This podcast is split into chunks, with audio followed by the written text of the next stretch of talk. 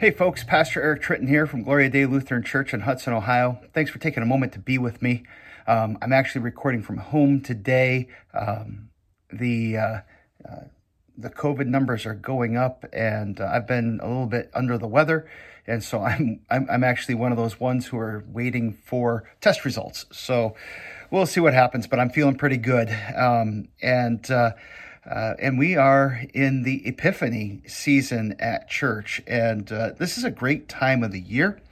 Uh, it's got some wonderful themes connected to it. We talked about Epiphany uh, last week in terms of the coming of the wise men and the importance of that.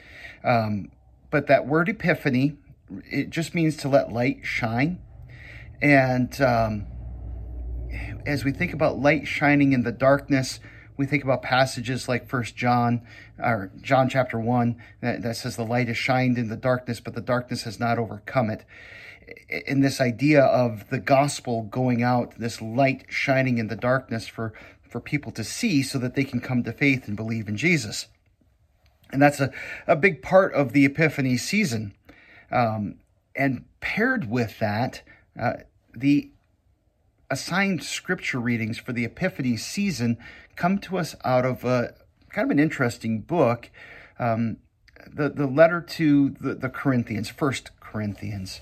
And uh, if you know about the letter to the Corinthians, this letter is written to a congregation that's going through all kinds of trouble. And part of that trouble is understanding who they are as the church uh, that is, as the people of God, people who have been uh, washed in Jesus' blood, claimed in baptism, who are being formed by the Word and the work of the Spirit in their life. Um, this year, we're going to focus on chapters 12 through 15. But if you are following the three year lectionary, the three year reading plan, you, you will read through across that whole book uh, across a three year period of time. We just happen to be uh, toward the end of that this year. Um, so across the Epiphany season, I, I, see two themes that we're going to be dealing with. Uh, one of them is the revelation of Jesus and the gospel. How does Jesus become known to people? How does his good news of his death and his resurrection become something that people can hear and believe? And then the other part that we're going to deal with is the life of the church the life of the people of God, uh, people who have been baptized, people who have heard the word and come to faith, uh, people who walk by faith, who are the body of Christ, all of these, these images who have been engrafted into Christ. Uh, we, we're we're going to talk about who we are in light of Jesus' salvation, in light of this revelation that, that God sent his son in order to redeem us and in order to make himself known to us so that we can know his love and forgiveness in our lives. So at Gloria Dei, um, we often talk about the work of the church in kind of three categories uh, gathering people to Christ, building believers in Christ, and serving the world as Christ. And we're really going to be focusing on this first part of it, gathering people to Christ, which can be talked about in two ways. You know, again, in one sense, we're gathering people to Christ whenever the church gathers, whenever the people of God come together, uh, in order to hear His word and to re- receive the, the the forgiveness that He gives us in His word and in the sacraments. But we're also talking about how does this word go out that others might believe so if you, you take these these two themes for Epiphany, the revelation of Jesus Christ in the gospel and the life of the church, and you, you bring them together, you, you get kind of this idea that uh, what we're going to be thinking about is the work of God through the church to reveal Jesus' salvation to people that they might believe and be saved. I'm going to say that again. Um, the, the what we're kind of looking at here is this idea that the work of God through the church is to reveal Jesus' salvation to people that they might believe and be saved. Or at least that's a, an important part of his work. And we call that work, um, because we're the church and we have this um, long uh, heritage with, uh, with Latin, uh, we call that work the Missio Dei Missio Dei, um, the mission of God. And there are a couple thoughts that I would put before you about the mission of God as we go through this. And we're going to kind of touch on this throughout the next several uh, uh, weekly word messages as we, we think about God's epiphany in Jesus and the work that he's doing in our lives. Um, the mission of God is God's mission. And that's that might sound kind of obvious, but it's a really important idea whenever we think about the mission of God. A lot of times people will get really worked up about what what do we have to do in order to get the word out in, in order for people to to hear the gospel and to come to faith.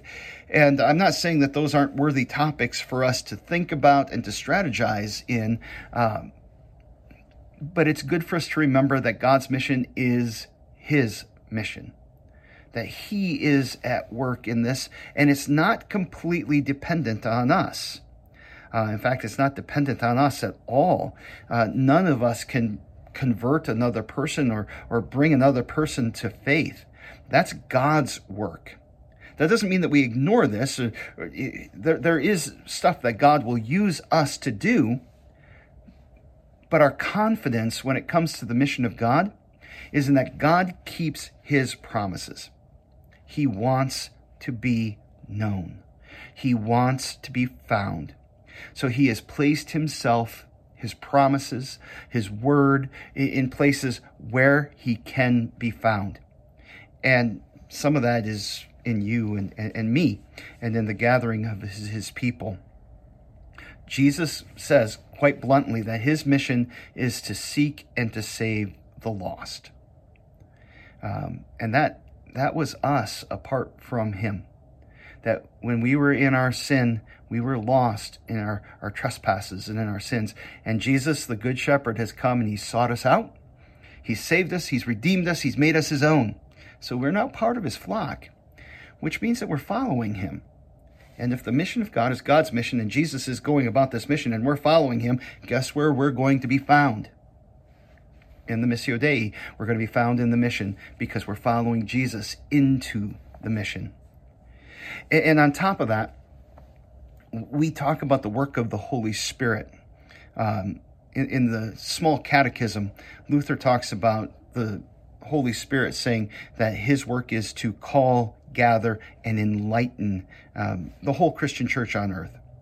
That when we come to faith, it's because the Spirit has been calling, that, that He has been gathering, that He's been enlightening. He's been doing this work to, to gather us together into Jesus, to give us the faith that actually takes hold of His promises and receives His grace. And God uses people to do this work. As I said, Jesus is on this mission, and if we are his flock, take that imagery, we are following him into the mission. So when you think about this, who, who is doing this work of, of the mission of God? Who is God using to do this work? Is it pastors and missionaries? Yeah, yeah, we do this. Anytime that we're out proclaiming God's word and we're, we're sharing the hope that we have in Jesus, um, we are acting within the mission of God. How about parents and grandparents? Absolutely. Uh, the work of parents and grandparents in their kids and grandchildren, it's some of the most important witnessing work that uh, that there is. And uh, uh, I urge you, parents and grandparents, to share your faith with your children and grandchildren. Uh, it will be formative for them. Uh, you have a unique place in your relationship with them to share the hope that you have in Jesus with them. Can this mission of God take place between friends and neighbors? Absolutely. How about enemies?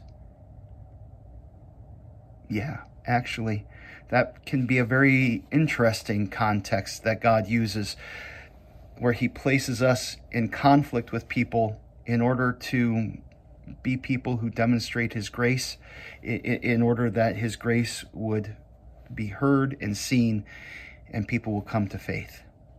So, um, as we think about the mission of God, uh, God is at work in this world. You know, I know sometimes we feel like we're we've got to do it all on our own, but that's just not true. Um, God is at work in this world. He wants to be known, and He will use Himself. He will use you. Excuse me. He will use you to introduce Himself to others. And I want you to please keep that in your prayers as we go through the Epiphany season. Pray about how is God going to use you? How is He going to use your church in order to bring people to faith? So you've got an individual side of this, and you also have a corporate side of this. How is He going to use you? How is He going to use your church in His mission? And the prayer that I actually want you to pray, I want you to kind of get a little bit specific about this, is part of the Lord's Prayer where he says, Thy kingdom come. When we pray, Thy kingdom come, it's not just that we're asking for Jesus to return. We're actually asking that people will become part of his kingdom, that his grace will extend to others, that people will hear the gospel. And so when we pray the Lord's Prayer, whether it's together or whether it's as uh, uh, individuals in our personal devotion, I really want to encourage you when you get to that part of the Lord's Prayer and you say those words, Thy kingdom come, I want you to think about the work of, of the Holy Spirit bringing the forgiveness and salvation to people, gathering people into the church. Thanks for taking a moment for being with me in this uh, weekly word. Uh, God's blessings, and uh, hopefully, I will be seeing you soon. God's peace be with you.